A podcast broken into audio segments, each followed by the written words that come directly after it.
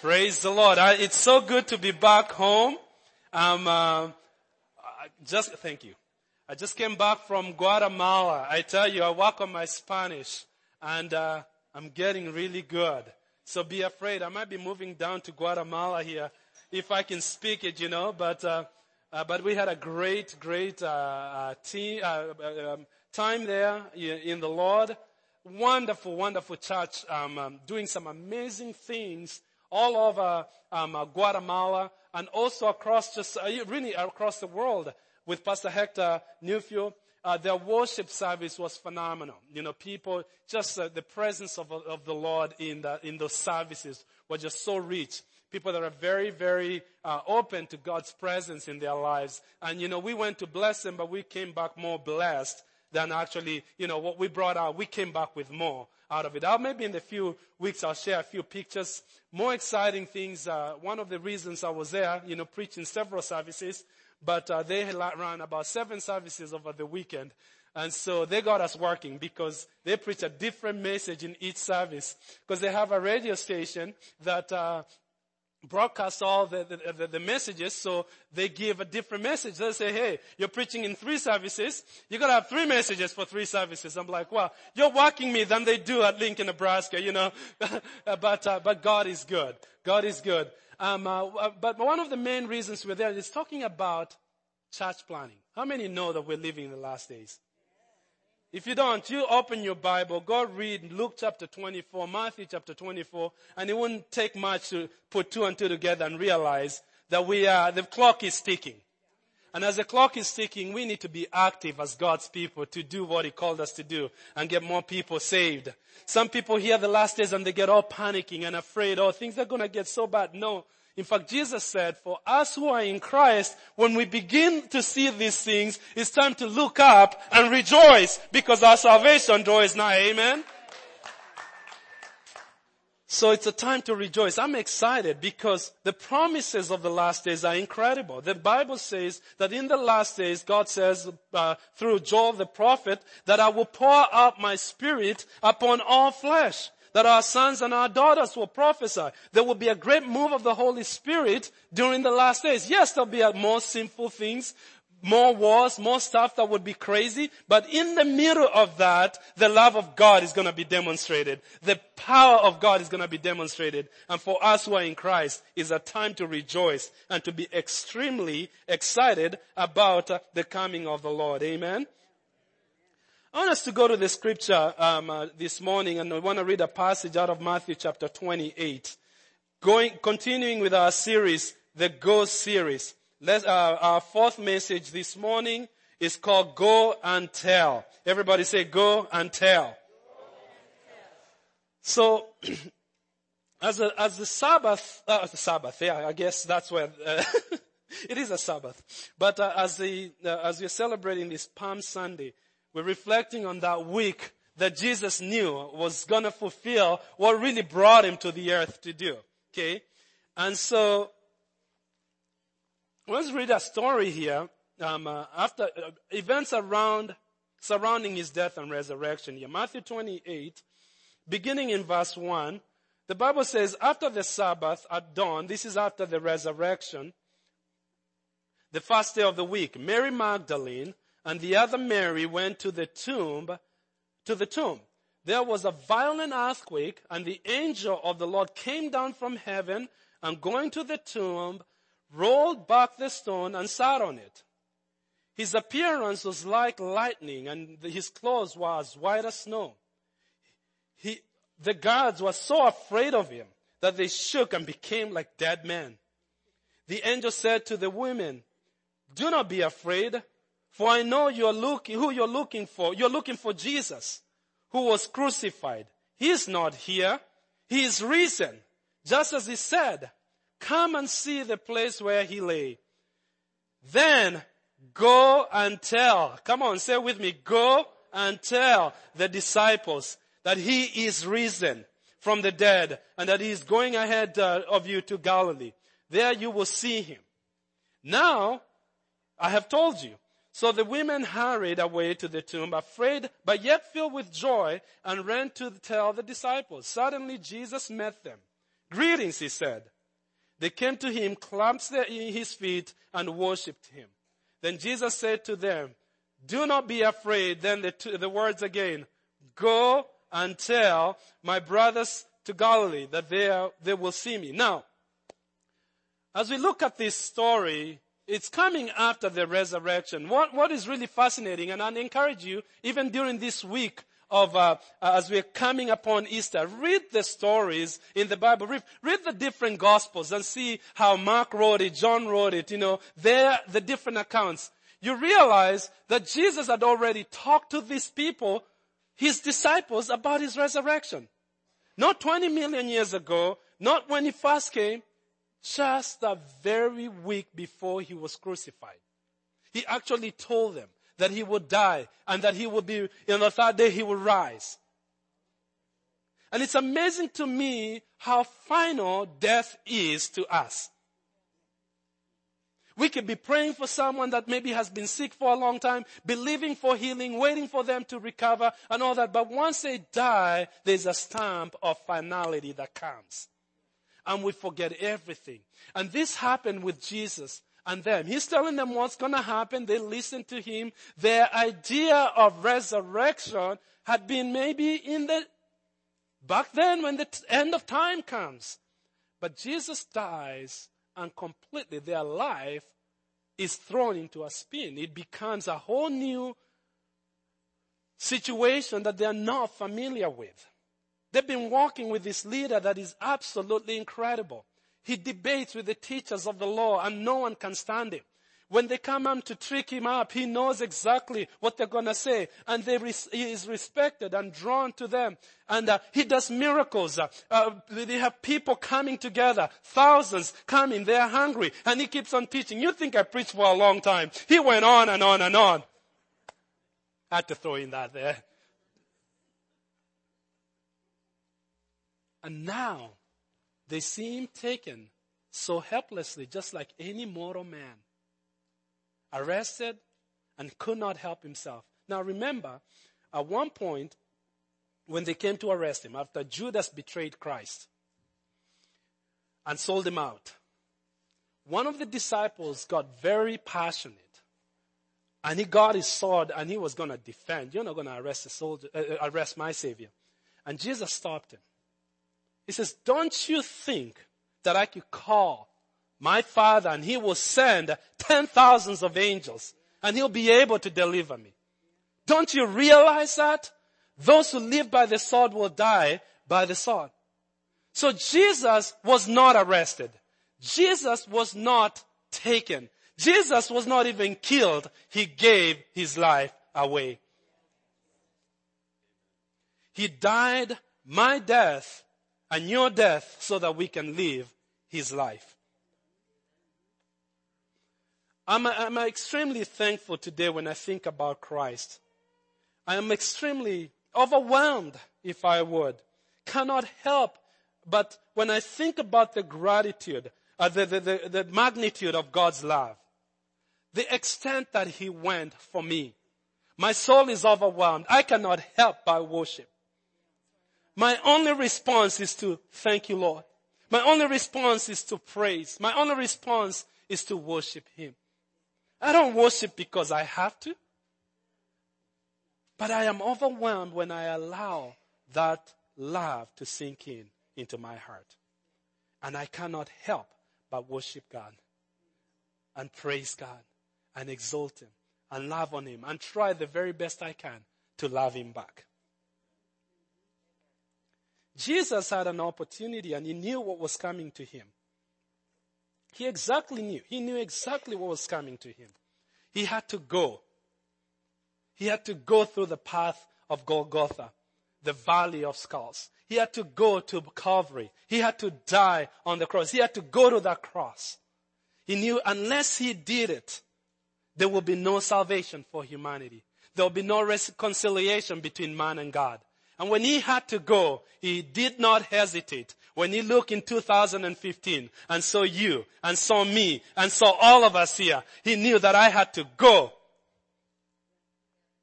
In, in Hebrews chapter 12, it says that Jesus, when he went to the cross, that he despised the shame.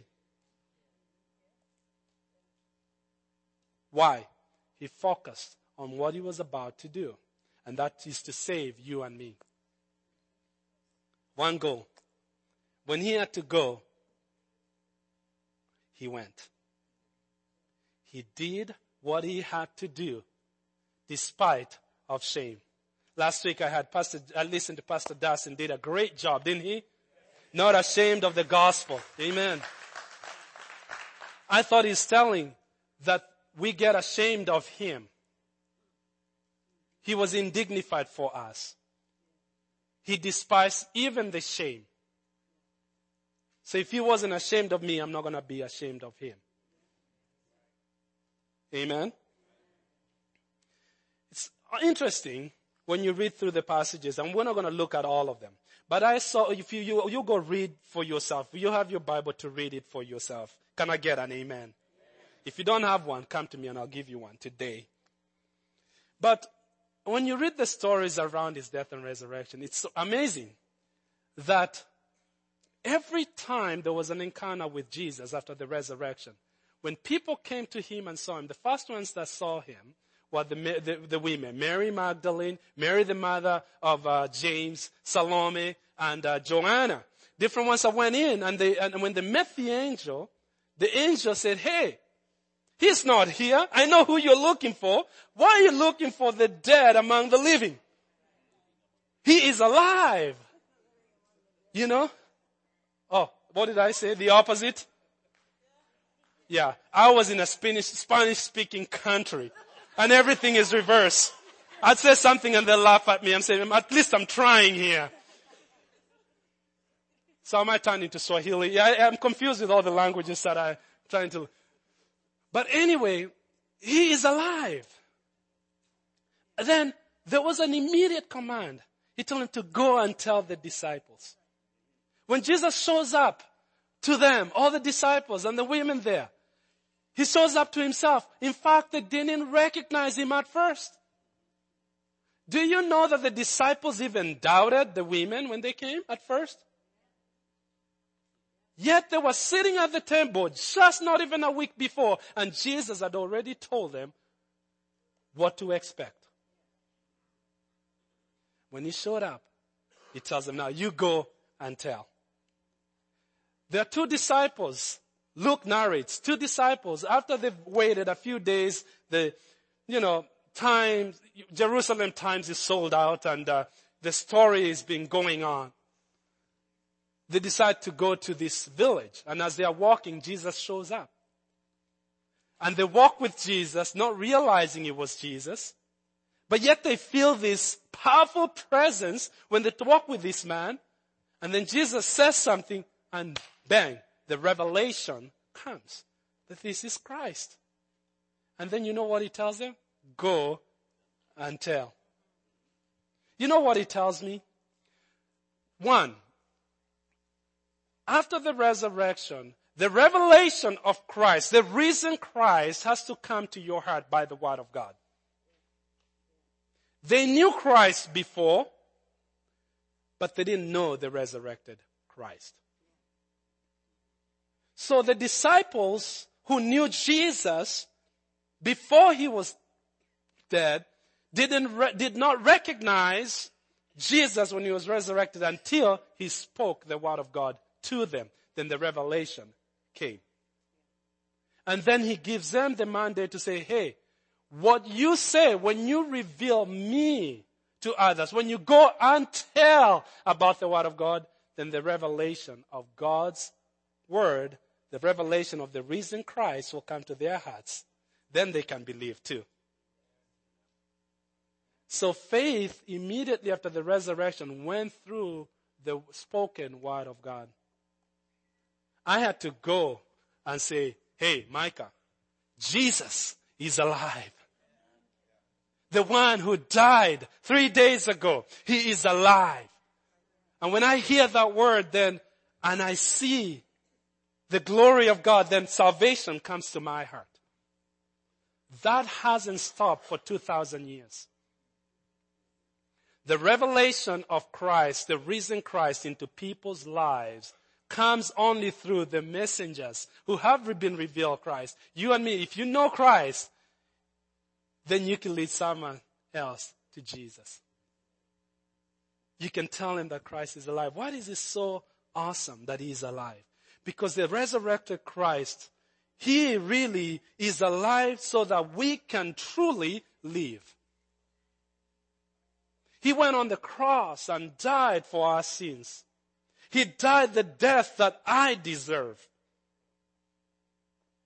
He paid the wages for my sin. But I thank God that he did not remain on the grave. He overcame death, hell, and the grave. The only one that overcame this power. Why? We can rely on him because God can be alive in you even today. His voice can speak to your heart even today. He is able to save anyone. Anyone. Regardless of their past, their nationality, their race, their social status, the poor, the rich, the educated, the uneducated, the simple, the sophisticated. Anyone who attaches their faith in Him, He is able to save everyone. He conquered your enemies. He conquered my enemies. We have a common enemy, the enemy, the devil, who comes to steal, kill, and to destroy. But Jesus came so that we can have life and have it more abundantly. The life that he gives cannot be explained in simple terms but is nevertheless powerful to change lives. That is the power of the gospel of Jesus Christ. That when it's, uh, someone opens their life to the gospel, someone opens their heart to Jesus, they can get not only all their sins forgiven, all their past washed away, but they can get an infusion of God that enables them to live a new life. That's why the Bible says that when you are in Christ, you are a new creation. Behold, all things have passed away, and behold, all things have become new in Jesus' name. That is the life when Jesus, when we're going and telling that He's alive, we're proclaiming a message of new life to people. People are walking around not knowing that there is a God that can infuse life into their heart, that can give them a good new, a new beginning. Jesus being alive indicates that he's a God that gives us new beginnings, endless new beginnings. Peter, one of the disciples, had been told by Christ that week that before that before the call, uh, the, the um, the rooster will crow. Thank you, Sonny. Appreciate it. Before the rooster will crow that he would deny Jesus three times. He says, no way. Even if you're gonna die, I'm gonna die with you. I love Peter. He was passionate. He was on fire. And Jesus says, no, I tell you the truth. You're gonna do that. And he gets confronted after Jesus crucified in a courtyard area. He says, well, I don't know what you guys are talking about. I don't know that guy. So he moves on. Gets another woman, says, hey, aren't you one of those guys? and the Bible says he starts cursing at them. What are you talking about, people? I have no idea what you And the third time he denies Jesus. And the rooster crows. And the Bible says he runs out and he cries out. He gets very overwhelmed. But guess what? when Jesus is risen, Peter gets a second chance. He's the one that Jesus says, upon you I will build my church and the gates of hell shall not prevail against it. It doesn't matter where you've been. It doesn't matter what your life has been. It doesn't matter what mistakes you've made in your life. Christ alive brings new life to you. Multiple second chances. You might get one second chance with me, Maybe if you're really good, you could get two, but with God, there's unlimited second chances. As long as you're living and breathing, you still have a chance to make things right with God. That's what Jesus being alive means. Because his resurrected life brought newness of life. And Peter who denied Christ, even he was one of the pillars. In fact, the main pillar of the new movement that began after the resurrection. So I want to ask us, if we are to go and tell, we have a world around us. No one will know about this life-saving power of Jesus Christ unless those who have been saved by Him can go and tell them about the scripture. That's why in one of the prophecies, how can they know unless there is someone who goes and tells them? How? The people that go and tell were not just theologians, people trained in seminaries and know the scriptures from left and right. It was the women, especially the culture that they were living in. You gotta understand this. Women were walking on the sidelines those days. Men did all the things and women just watched. But yet they're the first ones that God said, hey, they're the first ones that discovered that Christ had risen. They even found out before the 12 disciples did. I think what God is trying to say is that going and telling, to go and tell, you don't have to be perfect. You don't have to know all, you know. You just have to know, know Jesus. Every ordinary believer needs to go and tell. Because it's not, the message of the gospel is not how good and how uh, articulate we are in proclaiming it. No, it is the power of God that goes behind the message of Christ being preached. Christ dead, Christ crucified, Christ rising again. That is a powerful message. Seems simple, but is very powerful to change life. It makes a difference between life and death. It makes a difference between eternity in hell or eternity with the living God. That's the message you and I carry. Children can proclaim that message and people can still be saved. Ordinary people the Lord used. What should our attitude be to go and tell? I want to read another story. This is not before Luke chapter 14. In closing, well, my first closing. I, I, realize I'm getting myself in trouble. my first closing. So how many closings? I don't know. Luke chapter 14. This is a story that Jesus, um, um, it says that hearing this man, there's Jesus is at someone's house. Maybe I'll come back and explain that later, but let's read the story. Start, um, I'll pick it up at verse 15 or 16 here. Jesus replied to this with this story. A man prepared a great feast and sent out many invitations. When the banquet was ready, he sent his servant to tell the guests, come and the banquet is ready. But they all began making excuses. One said, I've just bought a field and I must go and inspect it. Please excuse me. Another said, Oh, I've just bought five pairs of oxen. I want to go try them out. Please excuse me. Another said, I now have a wife Ooh, yeah, you got a good thing. So I can't come either. please excuse me. Uh, can I paraphrase this in our time? Let me, let me read it again, that, that, passage. So he called all these people to come to the bank when the bank was ready, but they began making excuses. One said, I just bought a brand new house. I need to set up my cable TV. I need to get my phone hooked up. I need to make sure that it looks right. I need to enjoy this house. Sorry, I can't come. The other guy says, I got a brand new Ferrari. Woohoo! Yeah. It's convertible. It's got the music. It's just this right. I gotta test it out. Gotta go all the way to Wyoming where I could go at least 90. So sorry, dude. I can't come. Each one of them. Another one says, oh well, I sneezed. I can't come.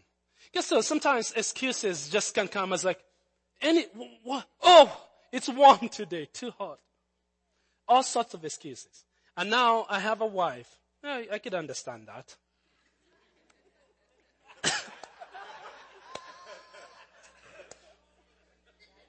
no, I'm kidding. Then the servant returned and told the master that they had, what they had said. His master was furious and said, go quickly into the streets and the alleys of the town. Invite the poor, the crippled, the blind, the lame. After the, the servant had done all this, he came and reported. Then he still, there's still more room. So his master said, go out into the country lanes and behind the hedges Urge anyone you find to come so that they, the house will be full. For none of those I have first invited will even get the smallest taste of my banquet. I see the master had an interest and the interest was he wanted the house to be full. He had invited many people to come. And different ones would come up with the craziest excuses. If they could find one, they'll use it. Know the fact that use the same ticket. They use the same ticket over and over again. It's like, oops, overused. Let me find a new one. Every reason to come. And then the master says, okay, listen, you go get the people that wouldn't have necessarily be invited to the party and call them in. Because I did that already, but there's still some room in the house. Because now I want you to go and find anyone and compel them to come so that the house will be full. I thought it's really wonderful that he uses those words. God wants us to, when we are going to tell, He wants us to have that kind of attitude, that kind of heart. Because there are people that we invite and invite to the Master's banquet, but they will not come for whatever reason. But he says, go and look beyond. I think when he says the, the, the lame and the blind and all this, uh, in other words, think about it this way, those you wouldn't have otherwise even thought would come. Sometimes we look at people and we think, oh well, not them, not, not this, that. They, we make the decision for them before we give them the opportunity.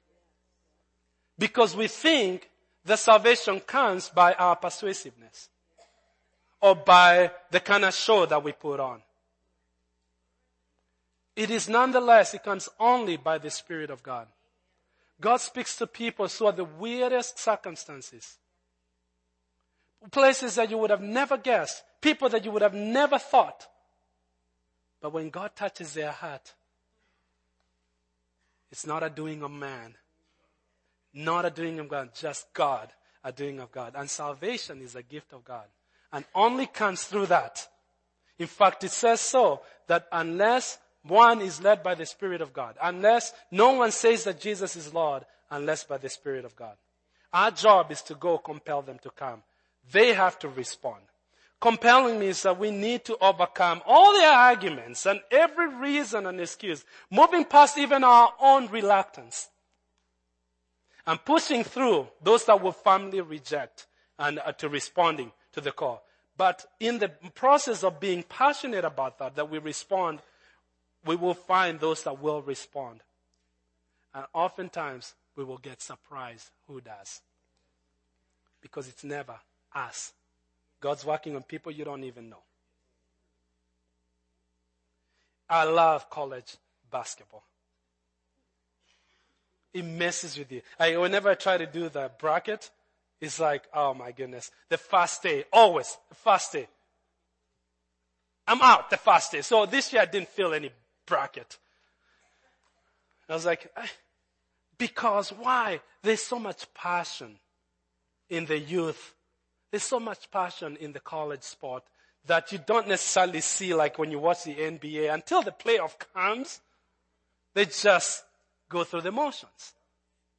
So that's why an 8 seed or a 16 seed will beat a number 1 seed because of passion. Excited. And it's amazing even the passion is not only in the players but also in the fans. Man, I'm not one of those never have been but I enjoy watching good, passionate fans. We love it. I think it's in the church that we love. We are, we be, we are good fans. You know, as, as, as uh, those auditoriums fill up, the pride of the school comes on, the game goes on, it's extremely exciting. Even Nebraska, and we don't win basketball very much, but it's very exciting to be there, isn't it? But only a few players are really in the game. We win or lose, thousands of people get all upset or excited, but they're fans. It's only a few people that are getting it done. We need to jump from the fan ship of God's house He's calling us to be right in the game. Bring that excitement from the outside. We love it when people get saved. When we hear lives change. All believers. I've never once met a believer that finds out that someone else came to Christ that they say, oh, that's too bad. We get very excited about that. But let's not be cheerleaders because Christ is inviting us to the, to the game. Bring that energy, bring that enthusiasm, compelling people to come. I was convicted. One day I was here in the church just praying. And uh, sometimes I'd come in, if I'm tired of sitting down, I'll come in and just start walking and praying. And then I opened this. Ken, could you bring that? I opened this um, shed. I'm, I'm going to show you our dirty, dirty laundry. If you're new, come on, we're just start open here. I saw a bunch of stack of chairs like this sitting in here. This is not the only stack. There's a few more, but we'll just stick with this. And the Lord really convicted me because every one of these chairs were bought by sacrificial offerings, believing that each one, be, be, each one represents a soul that Christ will save, a soul that will come in unified voice and worship God, a soul that can be rejuvenated by the power of God. Every one of them were bought with that intent. People gave sacrificially. Just when you think you've gave enough, they'll push a little bit more to give. Why? Because of that goal. We want to see people in Lincoln serving Jesus. You realize that this morning, if every church in town was filled up to capacity, there'll still be 180,000 people not at church. I thought, we don't have no business having these seats. In fact, we need more storage. We need some empty room. We need a place to pray. We need some empty room. Guess what? The master is looking at us and he's saying, go invite all those that I called to the banquet. Oh, well, master, they can't come for whatever reason. Well, invite other, the poor, the lame, the whatever. Say, well, they came, but there's still some empty spots. Because go get anyone and invite them to come. And I started praying for the seats. Say, Lord, help us to not take for granted what we have.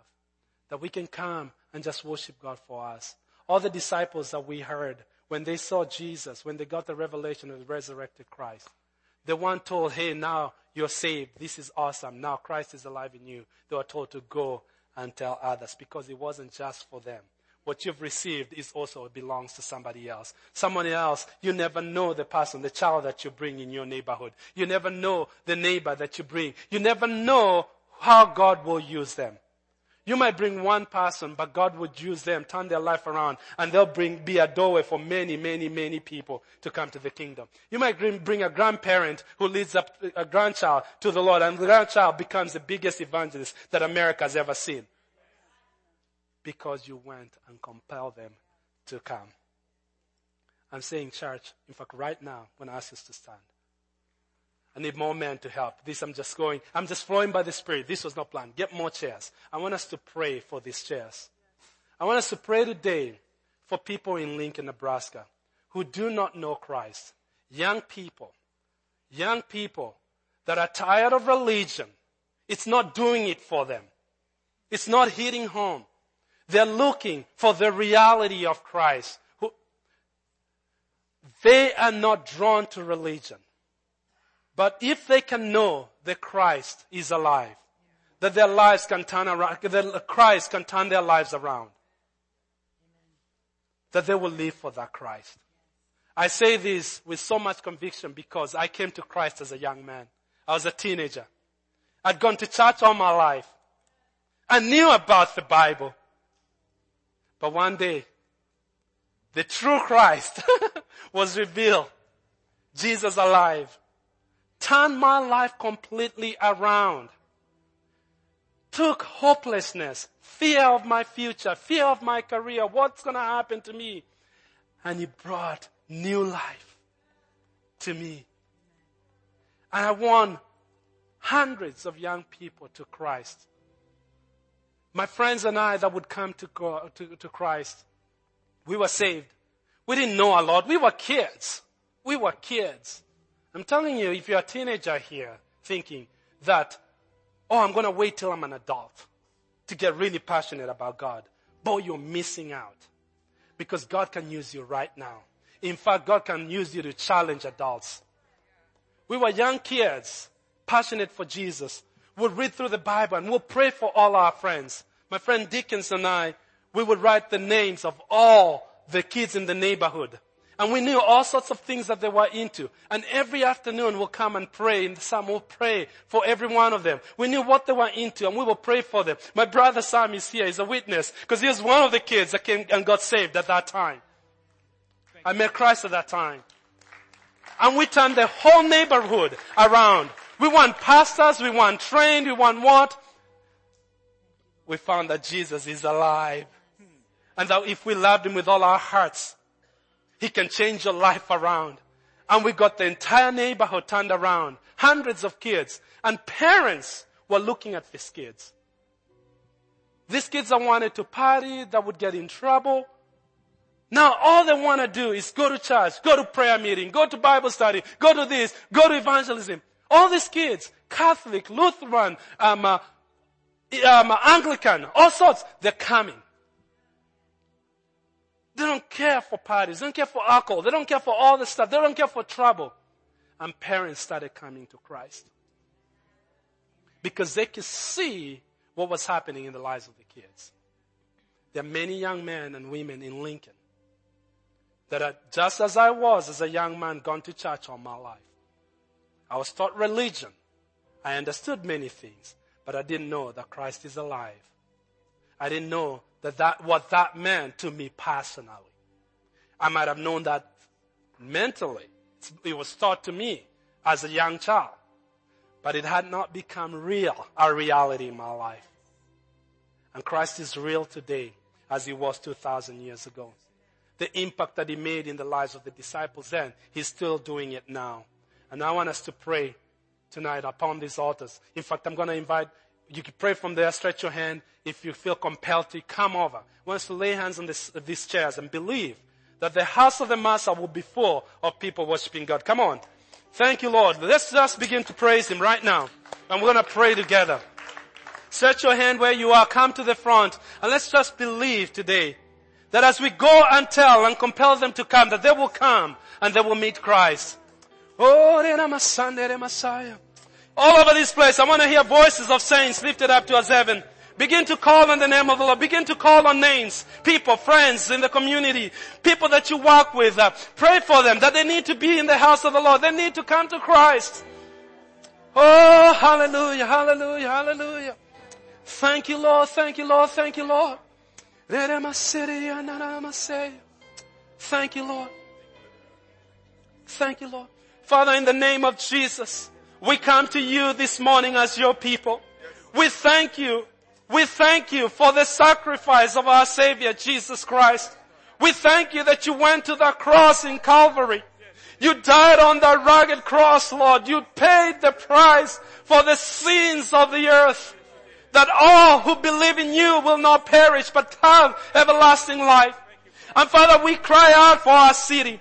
We cry out for Lincoln, Nebraska. We cry out for the community that you planted us, Lord.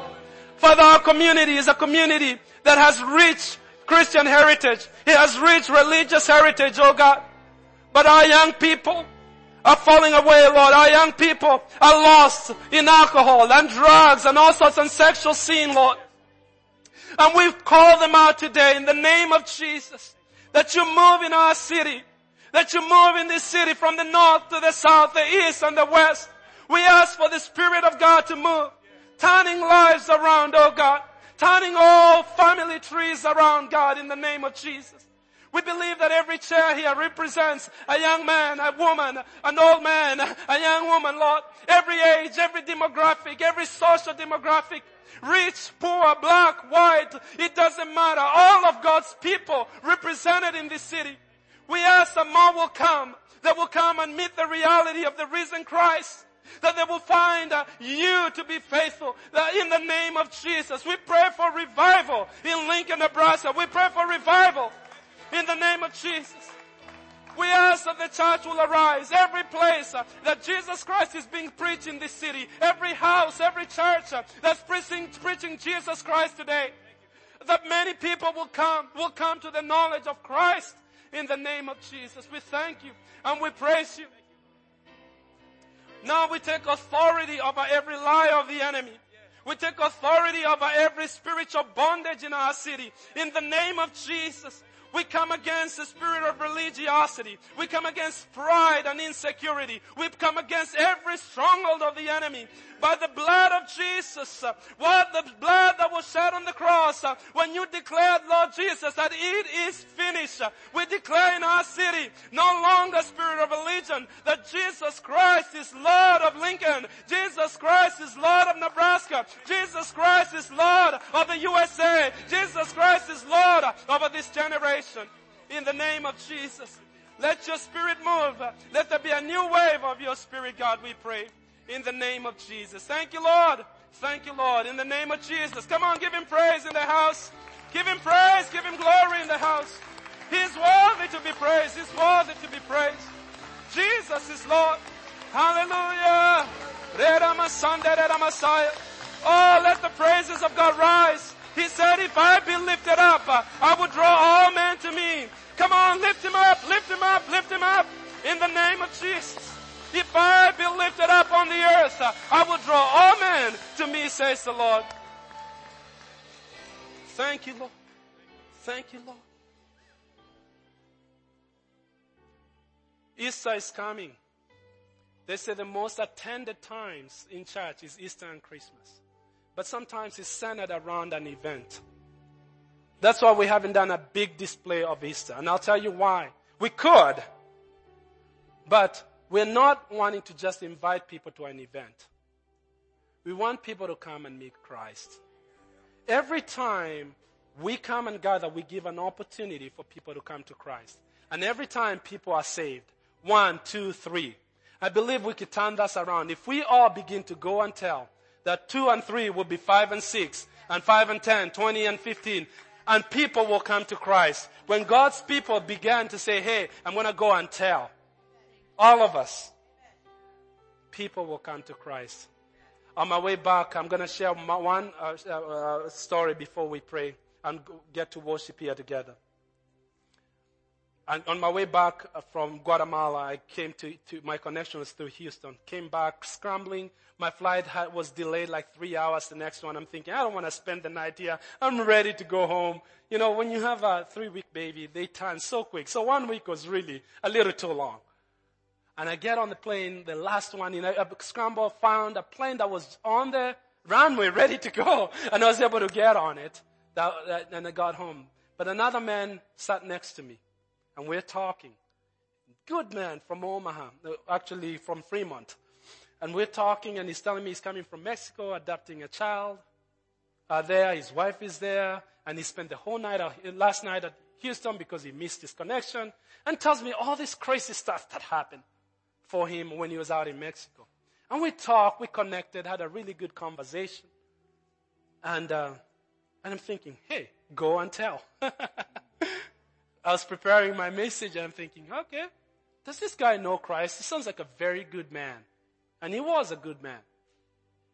And I just went to the question. I said, tell me, where's your relationship with God? Well, it was funny. I gotta tell you this. We had some bad turbulence. Woo! I'm thinking, and that's the morning, right before I got on the plane, I just read that the plane in France went down. I'm thinking, geez, Lord Jesus, uh, I'm going to stand and preach here to make sure everybody's going to get saved. And we had some terrible turbulence. And he goes, man, what if it just goes down like the France? It must be the day, you know? I know where I'm going, you know? but I don't know if the guy that I just connected to, is he going to be in heaven? or not and just ask the question. Didn't preach to him, I just asked the one question. And you know what? Sometimes that amplifies it. Sometimes we go everywhere but the question. Like the boyfriend that hangs around for 20 million years, never proposes.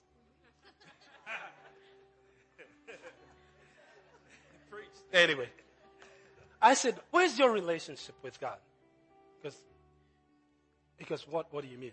I said, so, if this is it, do you know where you're going to spend eternity? And he paused for a long time. Just thought. Process. Wow. You probably thought, what a strange question. It came out of nowhere. I didn't look for a perfect opportunity. I just hammered. And you know what? It changed our conversation that day. And he thought for a moment, he goes, you know, I think heaven.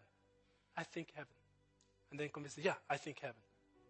I said, well, that's good. So why, why, why do you think heaven? And he started telling me, you know, I try to go to church whenever I can. And you know, when I get really do some bad stuff or whatever, I, I, I ask the Lord to forgive me, you know. Um, like last week, I, I had I got in a big argument with my dad, and um, and I and I asked the Lord to forgive me. And so I, I think heaven because of that. I say, okay, so if you, what you're telling me is that when you analyze your life, if you are to put your goods, the good works, all the good things you've done, and you measure them up with your bad things, your good outweighs your bad. Is that right? Says, exactly. I said, that's very interesting. Because I say from the very time, first time I talked to you, I could tell you're a good man. Unfortunately, there are many good men that will live in eternal damnation. Because our goodness, our righteousness is like filth rags. Nothing. We cannot earn our salvation. It's only through Christ Jesus that we can. And unfortunately, fortunately, there are a lot of bad men that we'll see in heaven. Because when it came down to it, they surrendered to Christ. We need to bring all those good people to Christ. We, I don't want to see any good people going to hell. I want them to know Jesus. Amen? And you should be, feel the same way about that. I want us to pray. Father, in Jesus' name, raise your hands to us, heaven. I want to pray, if you need just an impartation, a boldness to begin to be a witness for Christ. I want to receive. There's an Holy Spirit infusion on the church this morning. Father, I pray right now that there to be a deposit of the Holy Spirit that imparts to us boldness and courage to go and tell of the risen Christ. Give us, Lord, the wisdom and also the fire, the passion for you, Lord. I pray in the name of Jesus. Deposit in us only that which you can do by your Holy Spirit. In the name of Jesus. We thank you and we praise you for that in Jesus' name. Amen. Still as we pray, I want to pray for other special people. You might be here this morning. Let's just continue to bow our heads and pray. Maybe you, I'm talking about you going and telling, but your life is not right with Christ right now. You are not sure like that man. You think heaven, but you're not sure. This morning is an opportunity for you to come to Christ. You don't have to live without any doubt. And Christ is here right now. That's you. You want to give your heart to Jesus. You want to surrender to Jesus today. Give him your heart. I want you to show me by your hand where you are, and I'm going to pray for you also. I cannot close the service without giving you that opportunity because Christ wants to come into your life and give you newness of life today. Anybody? Set your hand so I can see it. Thank you. Thank you, ma'am. God bless you. Anybody else? Anybody else? I'll, watch. Thank you, ma'am. God bless you. You can put your hand down. Anybody else? Thank you. Anybody else? You want to give your heart to Jesus today. He loves you. He would go on the cross just for you alone if he had to. If you were the only person, he'd do it over and over again for you. And today he's inviting you to his kingdom. Anybody else? Thank you. God bless you. You can put your thank you, sir. Thank you. Thank you. Church, I want us to pray. In fact, I'm going to lead us in a uniform prayer. So we can pray with those that indicated by a show of hands that they want Jesus into their lives. I want you to pray after me. I say, Dear Lord Jesus, Dear Lord Jesus I come to you today, I come to you today just as I am. just as I am. I thank you for your sacrifice, I thank you for your sacrifice, dying my death on the cross. dying my death on the cross. I ask you today, Lord, to forgive me of my sins. to forgive me of my sins. I accept your gift of salvation I accept your gift of salvation. and I welcome you into my life. I welcome you into my life. Be the Lord and the leader of my life. Be the Lord and I accept you as my Savior. I accept you as my Savior. In Jesus' name. In Jesus' name. Amen. Amen. Amen. God bless you. Amen. Praise the Lord.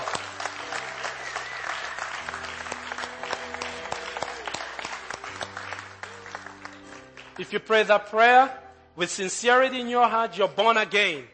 Let the enemy not lie to you anymore. You are a child of God and it's been marked in heaven. And in fact, right now there's a celebration in heaven going on just for you.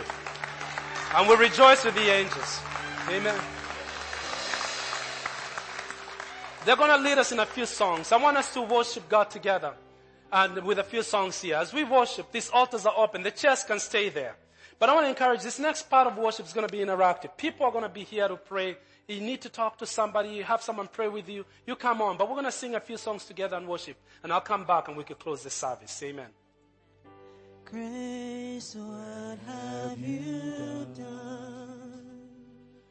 Murdered for me on that cross, accused in absence of wrong, my sin washed away in your blood. Too much to make sense of it all.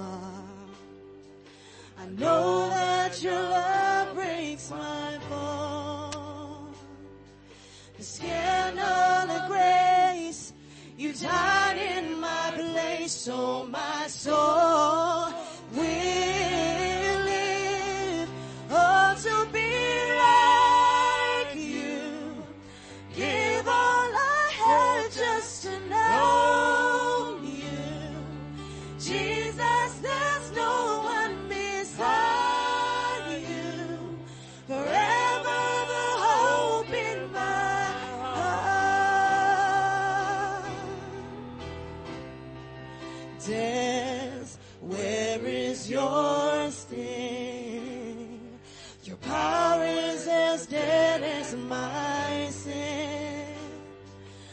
cross has taught me to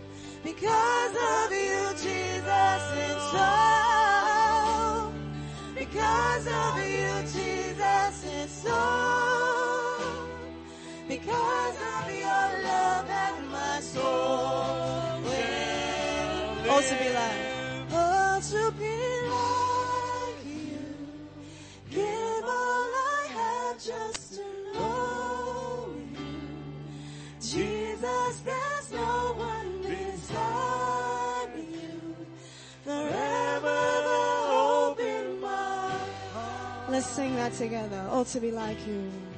Oh, to be like you. Give all I have just to know you. Jesus,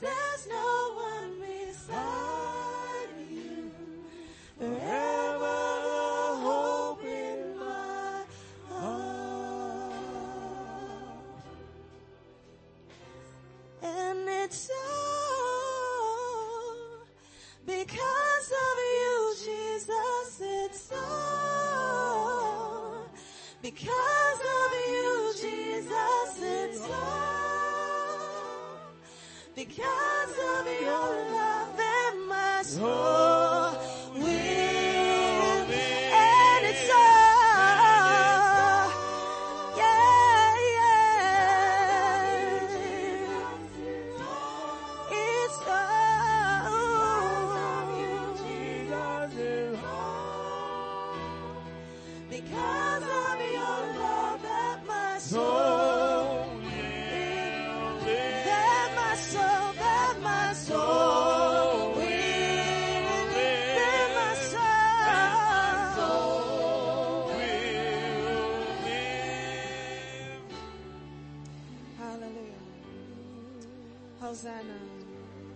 Hosanna in the highest. Hosanna in the highest. Oh God, we worship you. We lift up your name today, oh God. We lift up your name, oh God. Hallelujah.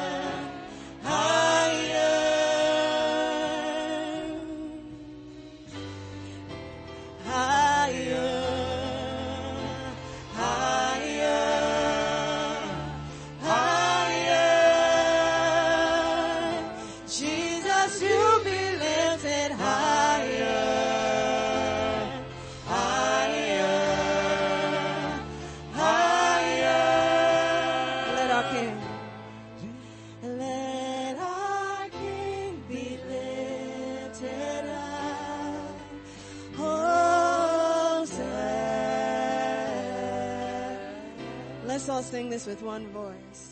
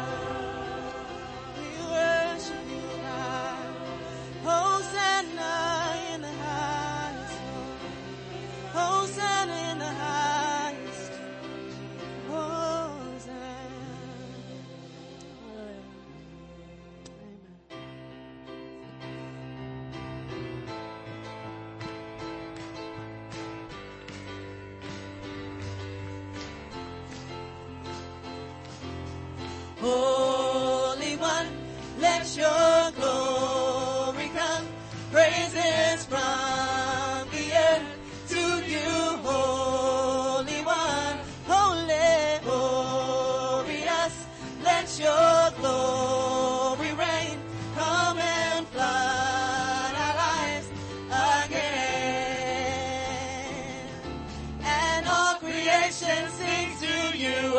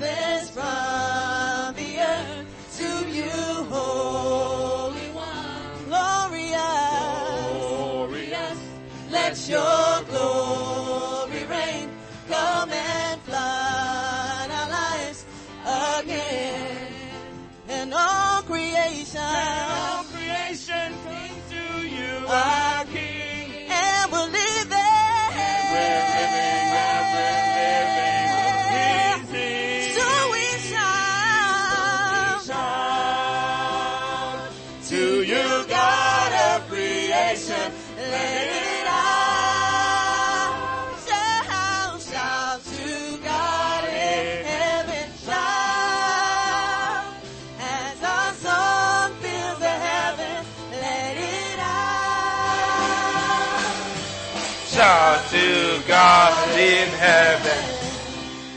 Praise the Lord. Amen. Can we give him a shout one more time? Come on. Praise God. Praise God. Praise God. So this week, let's go out. Let the house be filled. Let's get all these chairs filled up with people coming to worship God. And even more, and even more. Come on now. It's about time we start buying new chairs because people are coming. I want to pray for you um, uh, before we go. And uh, if you committed your life to Christ, if you gave your heart to Christ, what you need to do, you will need to tell someone. In fact, I'm going to tell some of the guys um, that, that were praying here. Touch one of us. We have something to give you. We want you to be able to, to, to learn about the Lord and be able to be strong in your, in your faith. So you did something important today, but touch, talk to someone about it and we'll get you, make sure we get you something in your hands that would help you. Father, in Jesus' name, we thank you for the wonderful gift of salvation that we have. We thank you for your goodness, Lord.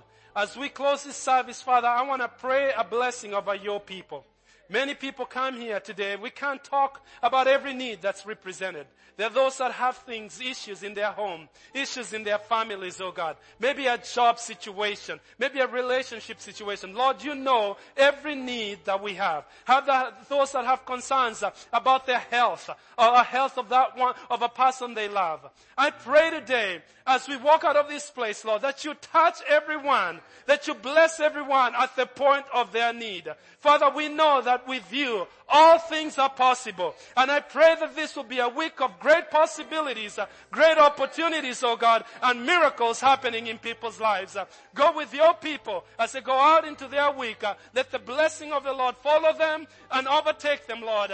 Oh, blessings that overflow in the name of Jesus in every home and in every individual's life. In Jesus' mighty name I pray. Amen and amen. God bless you. Have a wonderful week in Jesus Christ. Holy One. Holy One, let your glory